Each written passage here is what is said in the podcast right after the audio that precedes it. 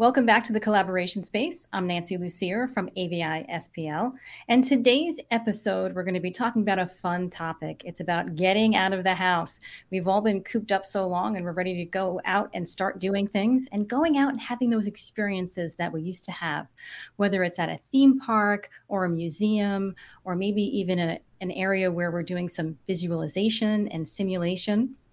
And to help me do that today, I have a special guest. I have Larry Paul, who is the Executive Director of Technology and Custom Solutions at Christie Digital. Welcome, Larry. Thanks for joining me today. Nancy, thank you very much for having me today. Great. I'm happy you could join us.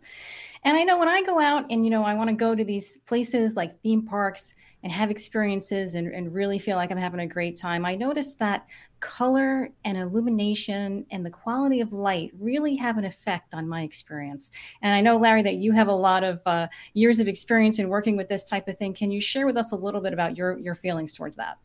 Absolutely. Uh, the, the you know, it really is time for us to get out of the home as much as we can and we really want to give a reason for play, for people to go to certain places to see an experience to have an experience that is really just more compelling than what you've been able to do in your own home theater or your own. I'm tired home. of virtual. I don't know everybody exactly. I'm tired of virtual.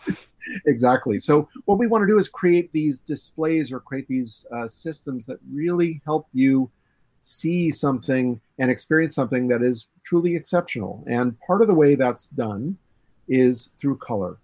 And we, we tell stories through color and vibrancy and light. Just the way you said, it makes you feel better. I mean, you, you're you're much more engaged, and that's really what we try to do as well.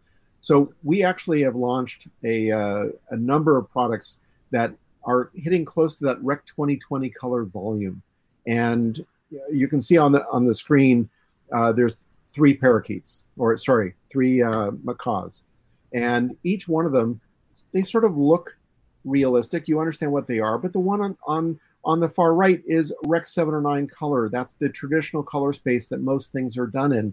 And while you can tell that it's it's a colorful bird, it is nowhere near the kind of experience that you get from the one that's on the far uh, far right.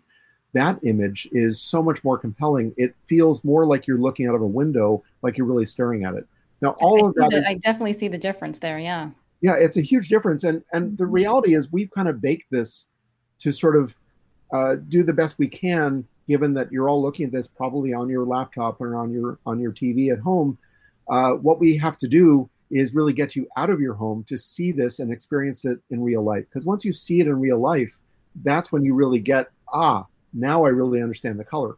Because the display you're looking at at your right now is probably Rec 709. It doesn't have the ability. So we kind of simulated that image to give you at least a sense of the difference the reality is when you see it in a compelling environment on it with great content, it really brings you to a different place.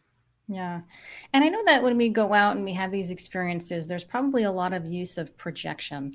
And, you know, I'm hearing from you, Larry, that the color and the vibrancy is ultra important. I know there's different types of projection. Can you talk to us a little bit about the difference between RGB lasers and laser phosphorus? Absolutely. So illumination has come a long way. We used to be with lamps, and we still have some lamp-based products, and there are still good reasons to have lamp-based products. But lasers and a RGB laser system and a laser phosphor-based system are really two different technologies that both use the word laser. But in the past, lasers used to be uh, back in the 70s, laser projectors were direct beam scan lasers, which are actually fairly dangerous. What we're talking about are laser illuminated projectors and that means it's diffused light coming out of the lens, so you don't have that collimated beam like a like a, a, a laser pointer. But okay. the advantage of a of an RGB laser system is that you actually have a red, green, and blue laser, allowing you to fill up that color volume of that color triangle of the uh, that is the as close to Rec 2020. So whether it's the 2012 product that we launched uh, or 2013 that we were launching our first RGB products, or our latest one, the M4K25 RGB, uh, getting to that larger color volume really enables you to see and experience colors in a way that you have not been able to do it at your home. And that's one more reason that we all desperately want to get out of their, out of our homes. I know I'm ready. Me too.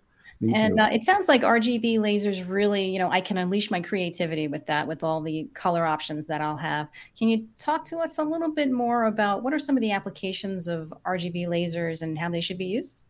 Well, RGB lasers are projectors like any projector, but where it's most compelling is if you have a theme park or a trade show or a uh, or if you're going to be at a planetarium or you're doing a projection mapping show and you want to be able to show something that people just go, wow, I have never seen anything like that. The colors look like I'm actually looking at the real world as opposed to, uh, you know, looking at a, a, a, monitor. We pick up on subtle cues of what's not real.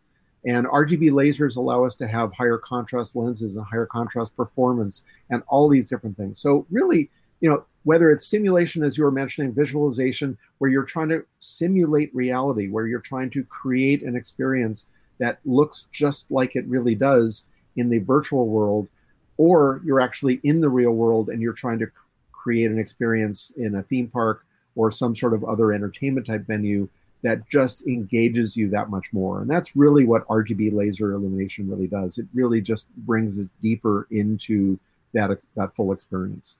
So it sounds like it's really creating that immersive experience for me when I'm when I'm out and having great experiences when I'm out of the house. exactly. Exactly. Well, thanks, Larry. That's all great information to share. Uh, I appreciate you joining me today. Uh, thank you very much for having me. It's been uh, been a blast, and uh, I, I, look forward to uh, hearing more of these podcasts. Well, that's all for this edition of the Collaboration Space. Don't forget to subscribe to our YouTube feed so you can see all of our video episodes. And if you want to listen on the go, you can also get the audio version of our podcast on Apple iTunes, iHeartRadio, Pandora, and more. For more information, visit avispl.com slash Christie.